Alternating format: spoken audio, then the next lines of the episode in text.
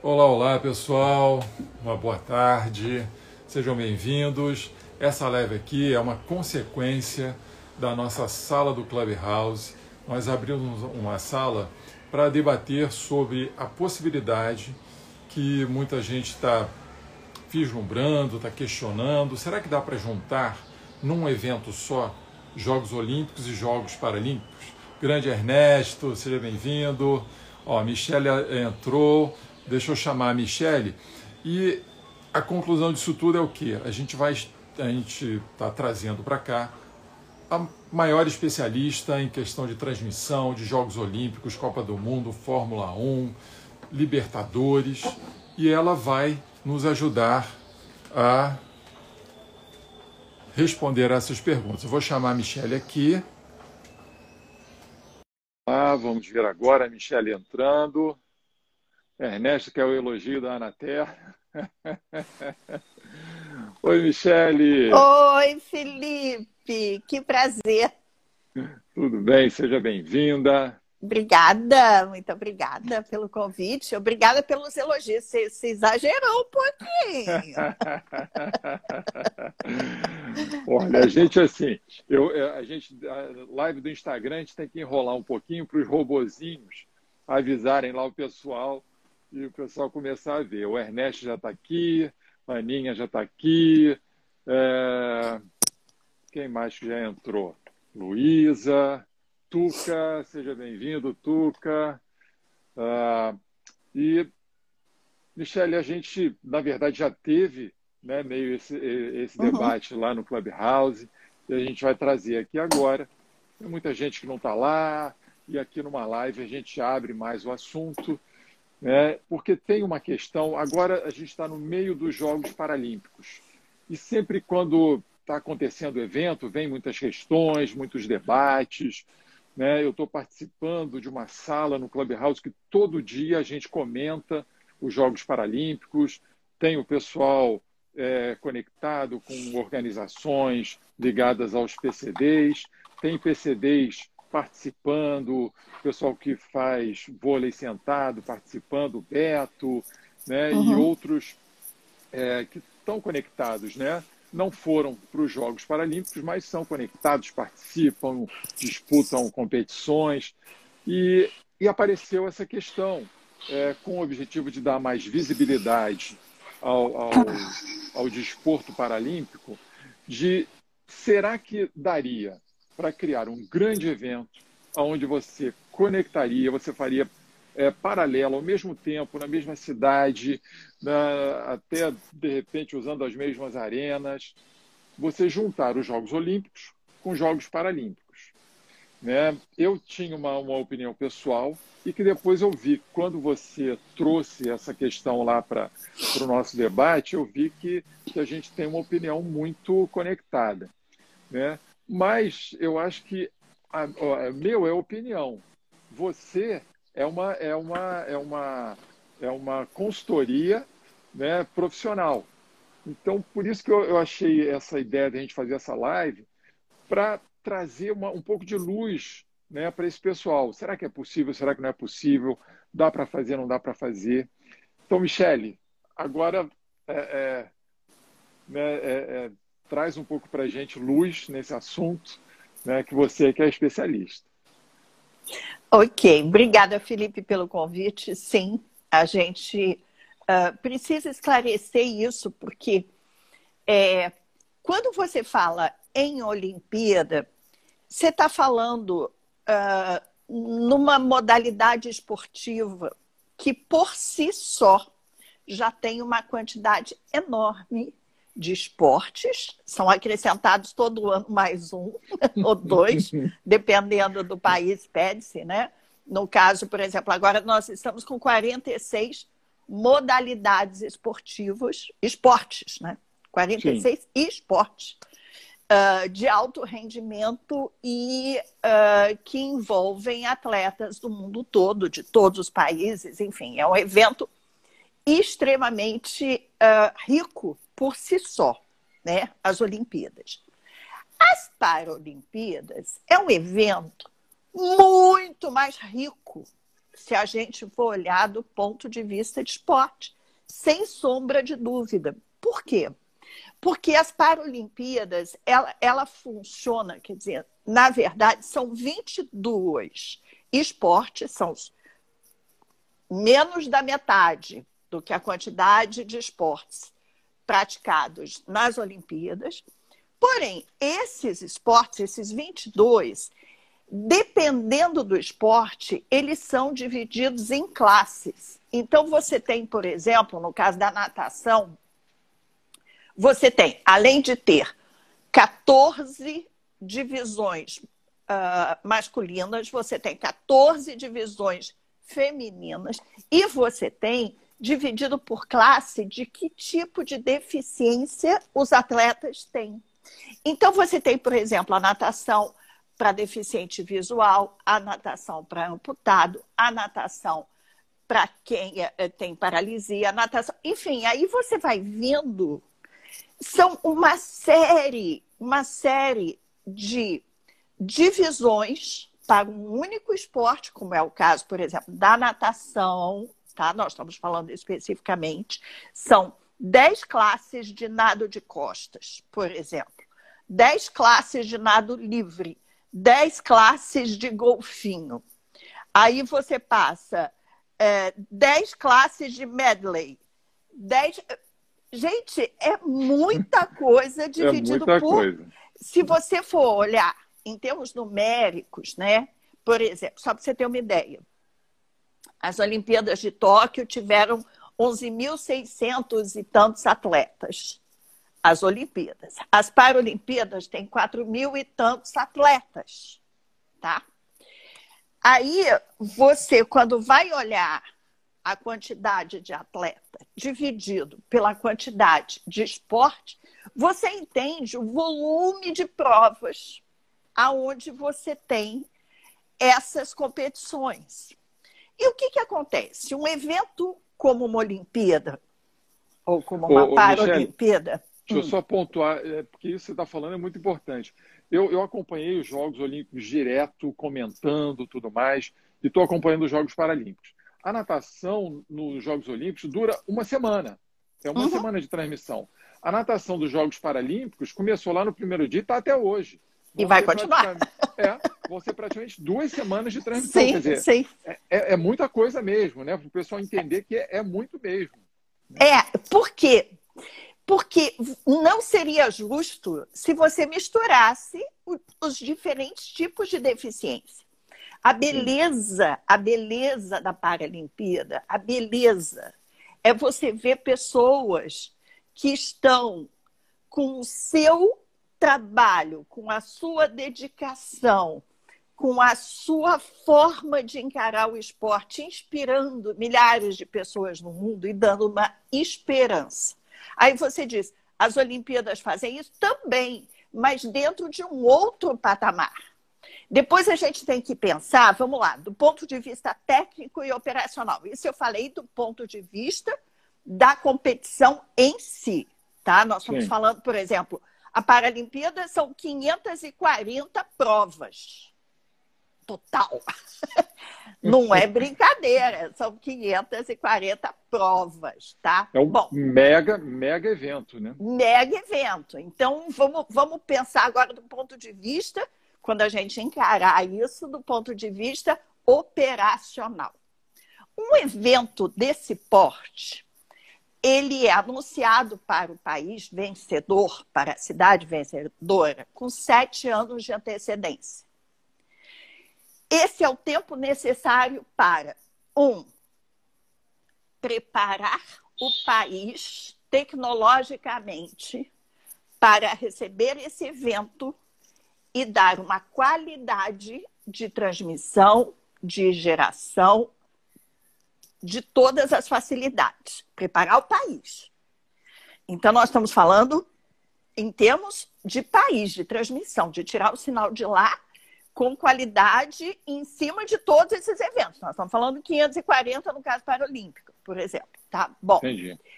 Uh, mais ou menos a gente calcula a, as instalações esportivas, elas levam de dois a três anos para ficarem prontas, tá? Essas instalações, elas já são preparadas, no caso olímpico, para depois, durante duas semanas, receberem as adaptações necessárias para a Paralimpíada. São duas semanas. Você diz, nossa, mas é tudo isso? Sim, claro. Nós estamos falando de uma série de detalhes. Primeiro, que as competições não são as mesmas, os esportes não são os mesmos. Então, você precisa uh, adaptar essas arenas para que elas consigam, de fato, receber dentro delas, por exemplo, goalball, futebol de cinco, são, são esportes que não. Michele, é muito legal você ter falado do goalball, porque o goalball é um esporte. Porque assim, tem muitos esportes adaptados. Futebol de cinco é adaptação do futebol. A natação, cheia de categorias, é uma adaptação da natação. Né? E você tem o vôlei sentado, você tem várias adaptações. Agora, o goalball é um esporte uma, uma, uma, criado especificamente para o deficiente visual. Uhum. Né?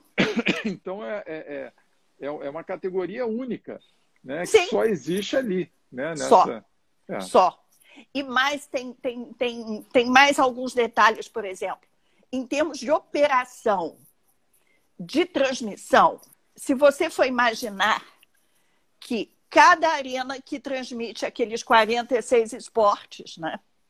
Ela precisa ter todos os equipamentos já colocados no lugar. Não estou falando da câmera final, mas eu estou falando uh, da parte de fibras óticas, da parte de uh, posições de comentário, da parte toda de transmissão propriamente dita, tem que estar tá ali, né? Colocada ali, uh, com antecedência com qualidade. Para você ter uma ideia, em termos operacional, a gente começa a montar uma operação para valer com três anos de antecedência. A operação.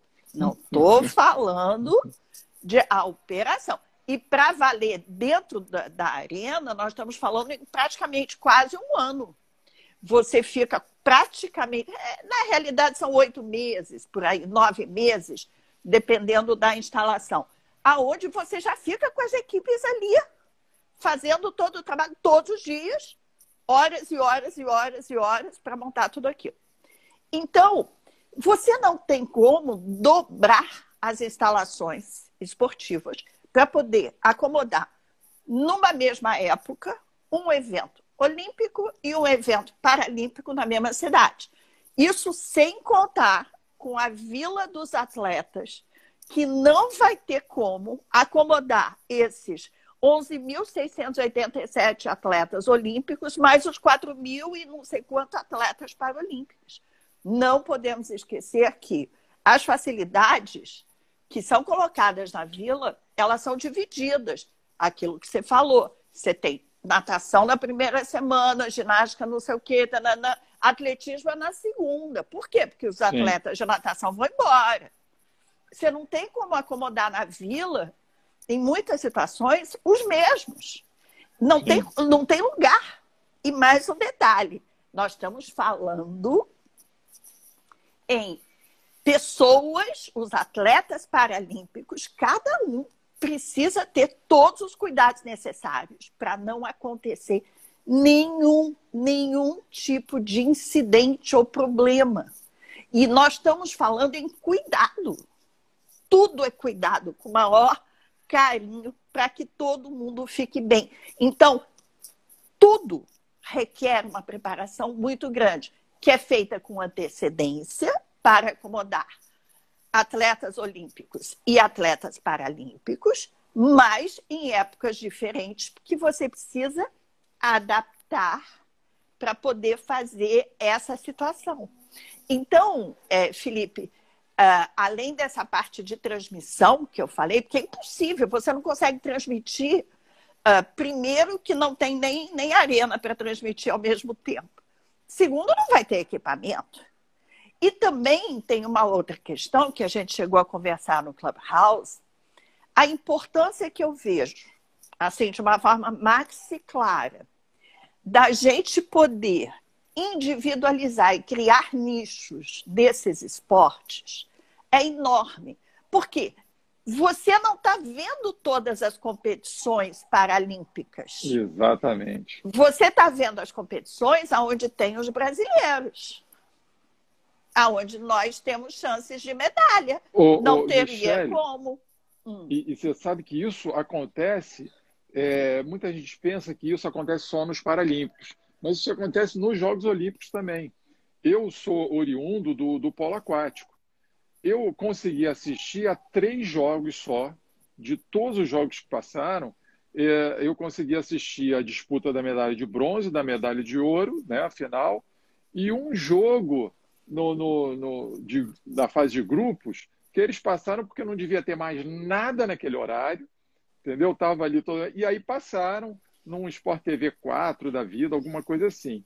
Então, é, ou seja, é, é, um desafio, né, fazer isso tudo. Agora, antes da gente passar para essa coisa de transmissão, que eu acho sensacional essa ideia que você tem, e, e eu, eu é, lembrei aqui da gente fazer a nossa audiodescrição, né, para o pessoal ah. Uhum. deficiente visual que está aqui, então eu vou começar. Eu sou esse cara de pele clara, olhos verdes, cabelos curtos, grisalhos na lateral. Estou né? aqui com a camisa cinza e com um fonezinho de, de, de ouvido, né? nos ouvidos, para transmitir com um fundo preto. Eu, Michele, eu sou loira de cabelo comprido, liso, olhos claros também, azuis. Uh, eu tô com um vestido verde, brincos bem brilhantes verdes também, que eu sou chegada num brilho. Batom escuro também, porque eu também sou chegada num batom. E muito feliz de estar falando com vocês com fundo branco. Muito bom. Então, aí, Michele, ou seja, então a gente entendeu, né? Eu já tinha essa noção, você confirmou com todos esses dados, com toda essa tua experiência, né, efetiva de, de trabalhar na transmissão de quatro Jogos Olímpicos. É, ou seja, é praticamente impossível você realizar isso junto. Por quê? Você necessitaria de um investimento muito maior da cidade, porque teria que construir ainda outras, outras arenas, né? porque algumas não, não, não daria tempo de adaptar, você teria que fazer duas, onde você tem uma que você adapta, você teria que ter duas. Então, você aumentaria muito o, o investimento né, da, de uma cidade para aceitar. O desafio logístico seria enorme, né? você teria que aumentar é, número de, é, não só de arenas, como todo o material para transmissão, para captação, pra... ou seja, seria um investimento que eu acho que reduziria para meia dúzia de cidades no mundo que poderia. Nem isso, nem isso. Né? Pois é. Nem isso. Nem isso. O que você está falando aí, Felipe, é, é, algo impossível. A palavra não é quase. A palavra é impossível. Primeiro, você, quando você constrói a arena, o, o ideal é você usar o legado que a cidade já tem, remodular e reformular, porque na realidade você uh, está proporcionando a arenas que já têm uma utilização, uma qualidade melhor de, de, de vida e você garante que essas arenas já têm utilização e terão depois. Palavra legado. Sim. Então, muitas arenas que são construídas novas, como foi o caso aqui do Rio 2016, elas foram construídas com a intenção de, após os jogos, se transformarem, por exemplo, tem a Arena do Futuro, que ia virar quatro escolas, ou a, a arena que foi construída temporária para natação desmontada e carregada para outra cidade para poder atender outros atletas, está lá desmontada, ainda não foi. A Arena do Futuro está lá montada, ainda não foi. Enfim, você tem vários, vários, isso é uma pena, de investimentos são feitos e que não servem como legado. Então, você precisa muito de coisas temporárias. A gente viu Parque de Madureira completamente degradado, enfim.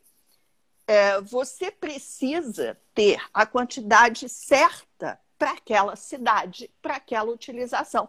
Não adianta ficar fazendo um planejamento que torna inviável a utilização posterior. E aí, como é que vai ser? Então, por exemplo, você construir especificamente para a Paralimpíada, Quantos atletas vão utilizar aquilo? Não, não é assim. Não há essa gama. Não é, é tem que ser para o dia a dia da cidade. Tem, aí tem uma, uma pegada até de sustentabilidade, né? É óbvio, óbvio. Porque você óbvio. vai construir uma coisa que depois vai simplesmente ser demolida, né? Ou vai ser abandonada, não. ou vai ser. Não, não, né? não. E você não tem o direito, quando nós estamos falando de um mundo que precisa de inclusão, precisa de sustentabilidade, precisa de diversidade, enfim, todas essas coisas que nós temos falado tanto, né? É, a gente está num momento onde o mundo está atravessando, é, eu te diria que é assustador a quantidade de desastres do clima que nós estamos vivendo na atualidade. Verdade Vide o que aconteceu em Nova York, uma chuva que não acontecia há 147 anos. Que isso? Inundou a cidade de Nova York. Gente, por favor, eu que sou uma pessoa que amo Nova York, adoro Nova York, eu nem sonho o que aconteceu com a cidade. Eu não tenho como imaginar Nova York inundada. É algo. Aqui no Rio eu já vivi várias enchentes aqui no Rio. A gente sabe Sim. que aqui no Rio nós temos várias situações onde eu fiquei ilhada. Uma vez eu fiquei ilhada na TV Globo até quatro horas da manhã, porque eu não conseguia sair, ninguém conseguia sair para poder sair embora. Você tem problemas de enchente. Nós temos uma cidade que não é preparada né, para receber o volume de chuvas que a gente tem aqui. Nova York, eu nunca ouvi falar disso, nunca. As nevascas, elas têm uma preparação e mesmo assim dá tudo certo. O que aconteceu agora pegou todo mundo surpresa e pior. Eu vi na televisão que nem receberam aviso que ia acontecer isso. Quer dizer, eles Entendi. nem poderiam imaginar. O clima mudou no mundo de tal forma. Na Espanha, eu vi hoje de manhã também. A Espanha também está com problemas de inundação. A gente assistiu esse o mês passado na Alemanha, na França, na Bélgica, enfim. O mundo está de cabeça para o ar, fora os incêndios florestais. Fora... Então, como é que você trata eventos de uma forma sustentável? Primeiro, só fazendo o que vai utilizar que seja permanente. O resto tem que ser temporário. Entendi. Tem que ter o sentido de. Só para você entender, por exemplo, no caso nosso de televisão. No caso de televisão, como é que funciona a televisão? Você monta um centro de transmissão, tá? Esse centro de transmissão que é montado, por exemplo, numa Olimpíada, como foi o caso do Rio 2016, nós tivemos 76 mil metros quadrados montados só para receber os estúdios de televisão.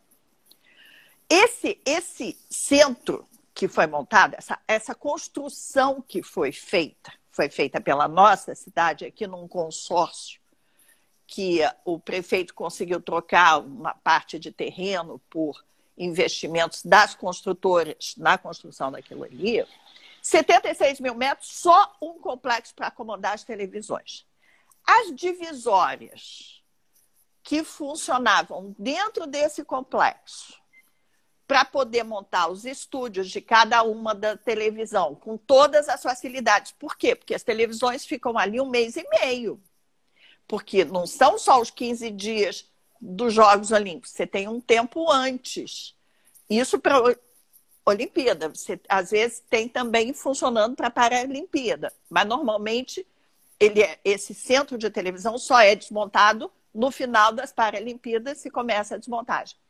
Todas essas divisórias são sustentáveis, ou seja, elas funcionam de evento para evento. Então, elas vieram para o Brasil, foram montadas aqui, saíram daqui, foram para os Jogos Olímpicos de Inverno. Depois dos Jogos Olímpicos de Inverno, vão para os Jogos Olímpicos de Verão. E por aí vai. Essa legal mesma... isso, hein, Michelle? É.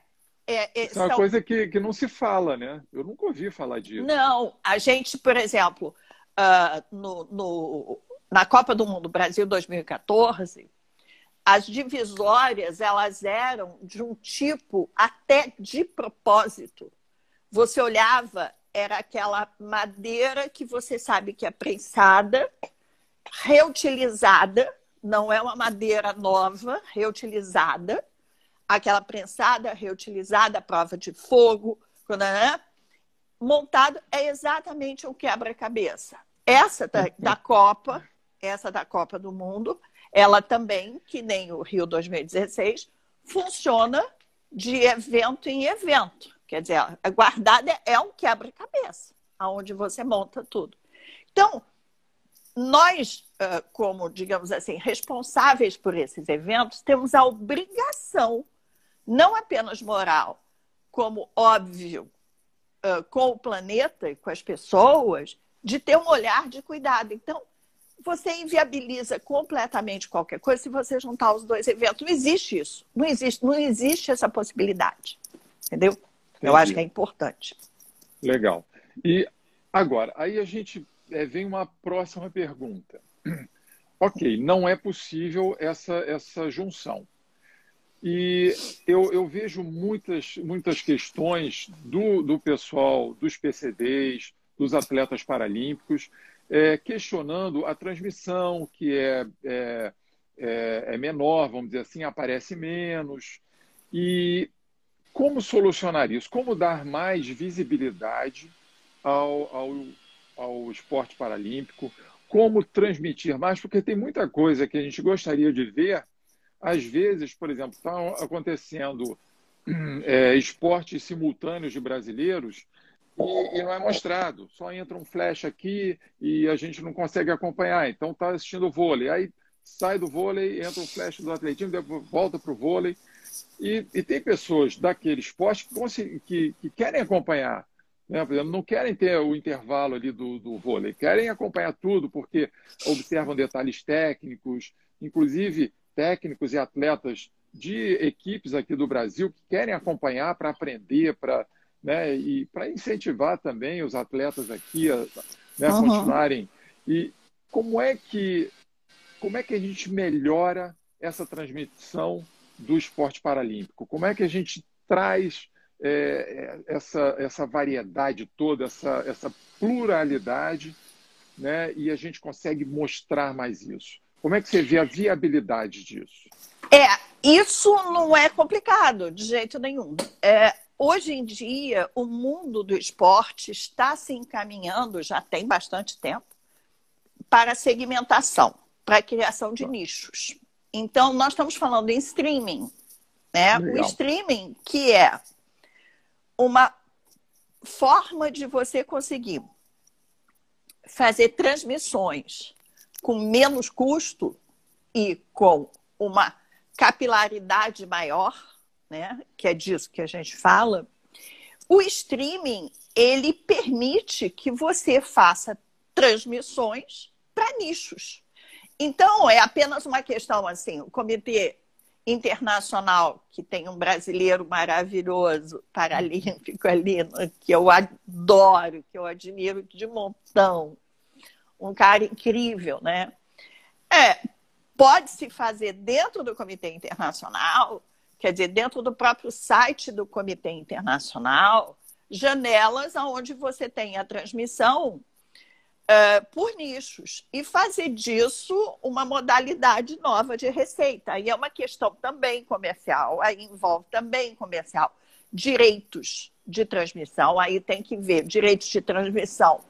Muitas vezes ao longo desses anos todos, os direitos de transmissão de Paralimpíada está embutido no direito de transmissão olímpica, né? As mesmas Sim, pessoas que comandam.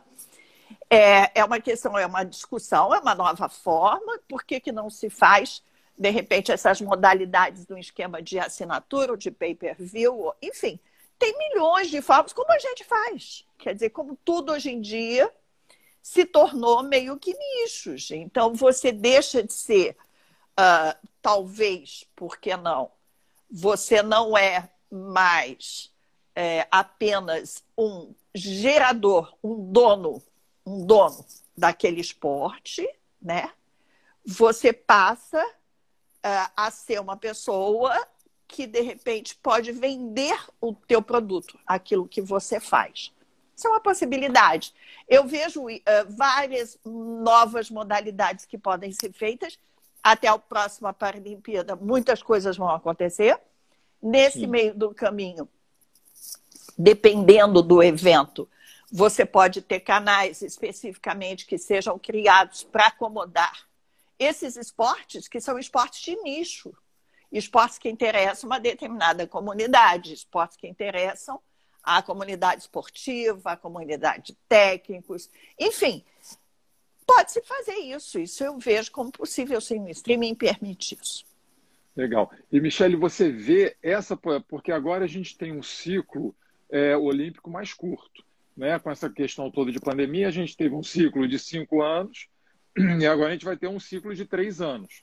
Né? Uhum. Então vai ser um ciclo corrido até para os atletas, porque alguns já vão sair dos Jogos Olímpicos e já vão se preparar para Jogos Mundiais, entendeu? Os Sim. campeonatos mundiais dos seus esportes.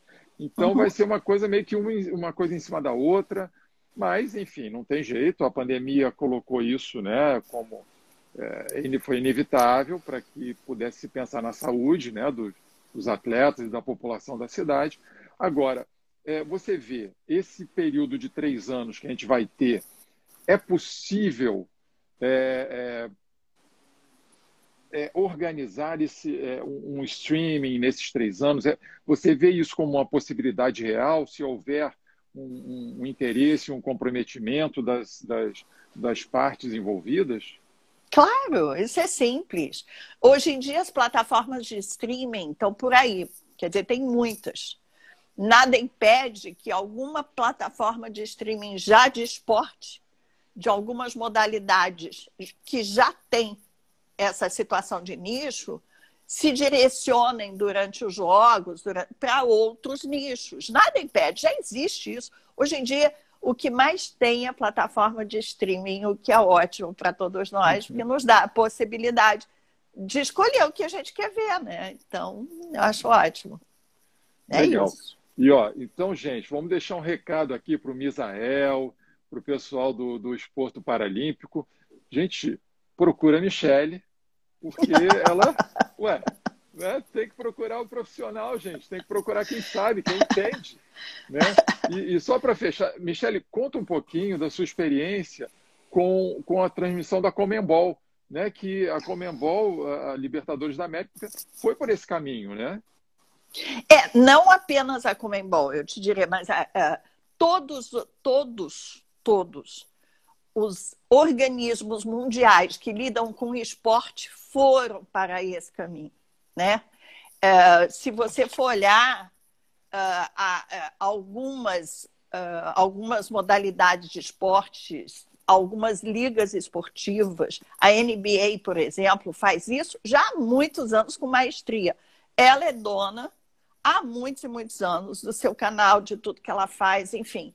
E ela também cria novos, novas receitas. É o que a Comembol fez, está fazendo, está em tudo quanto é lugar. Você consegue assistir na plataforma que você quiser, como você quiser, enfim. Você vai mudando a maneira de, de, de assistir esporte e passa a ser uma coisa muito melhor, porque você vai assistir aquilo que você quer ver. Quem vai estar ali é quem quer ver aquilo. Então, eu acho isso fantástico, isso perfeito. Acho que é, é uma direção natural do mundo, não apenas para o esporte, para o entretenimento, de modo geral. Isso vale para música, isso vale para séries, para novelas, para filmes, para tudo. Entendeu? Muito legal. É, Michele, assim, eu quero. É, é, gente, peraí, deixa eu ver aqui, tem uma, uma pergunta aqui. Deixa eu Oi? ver. Tá? É, gente, é o seguinte, só é, lembrar, é porque eu tenho, eu tenho uma produção aqui por trás de mim, entendeu? Que fica, faz isso, faz aquilo, então, volta e meia eu tenho que olhar para aqui, olhar para lá. Mas vamos lá. É, seguinte, gente, sigam a Michelle. Tá? Se vocês têm curiosidade, interesse nesse, nesse mundo que ela trouxe para a gente, de entender como fazer uma transmissão, de entender é, é, toda, todo o, o, o a, a, como é que eu vou dizer, a, a, o mundo, né, na verdade, que está por trás disso, Né? A Michelle é uma mega especialista. Sigam a Michelle, uh, sigam os meus, uh, os meus canais. Né? Uh, vocês me acham em todas as redes sociais como Felipe Albuquerque Coach. Tá? Então, vocês, nós temos sempre. E se vocês quiserem saber um pouco mais da história da vida da Michelle, aí vocês vão lá no YouTube, no canal Felipe Albuquerque Coach, que a gente fez uma entrevista sensacional, que ela conta toda a trajetória dela, a história de vida, né, uma história extremamente inspiradora. Então, né, é, corram lá, assistam, que vocês vão adorar. Eu adorei fazer essa entrevista. Né, e quero agradecer demais, Michele, a sua disponibilidade de estar sempre é, assim esclarecendo, sempre ajudando né, e trazendo uma luz né, nesse assunto que eu acho que a gente, eu espero que a gente tenha conseguido é, é, atender né, aos questionamentos que o pessoal é, é, né, sempre traz em relação a isso. E é isso, gente. Quem gostou, é aquele negócio, curte, compartilha, é, transmite essa, essa live para aquelas pessoas que você sabe que vão, né, vão se enriquecer com esse conteúdo. E é isso, olha. É, é, a, a, a, Ana, Ana Terra é minha esposa, tá, gente? Ela está aqui, ó. E tem o livro dela, incrível. Né? Tem um livro que é uma, é uma autobiografia, que uhum. vale a pena ler. Fala um pouquinho do livro, Michele, para o pessoal saber. É, é, vamos lá, nas minhas redes sociais tem o link, no caso do Instagram, tem o link da Amazon, onde se encontra o meu livro. E uh, uh, realmente, obrigada, Ana. é, a minha história é um pouquinho diferente, porque eu sou uma refugiada.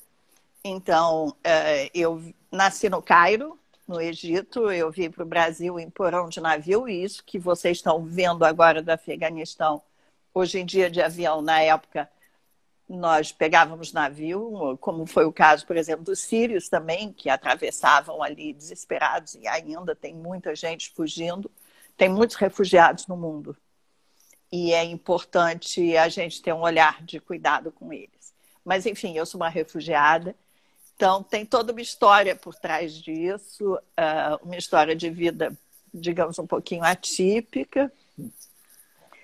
Entrem uh, na, na Amazon e, e deem uma olhadinha na sinopse do livro. Quem gostar, compre, por favor. Agora, fora isso, fale comigo quando quiser pelas redes sociais. Estou sempre disponível. É Michele Nairi. É isso aí, pessoal. Então, ó, quero agradecer demais a audiência, o pessoal que ficou aqui, né? E divulguem, divulguem, porque eu acho que esse conteúdo vale a pena ser transmitido, as pessoas saberem tudo isso que a Michelle passou aqui.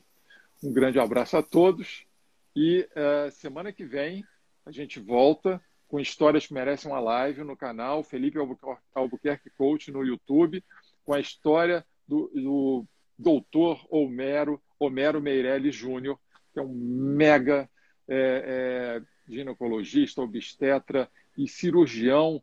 Ele, ele foi um dos introdutores daquela videolaparoscopia é, ginecológica no Brasil. E é, se hoje nós temos nossas duas filhas, é total responsabilidade dele. Então venham conhecer um pouquinho dessa história. Grande abraço, gente. Obrigado, Michele. Beijo, gente. Obrigada. Tchau, tchau, Felipe.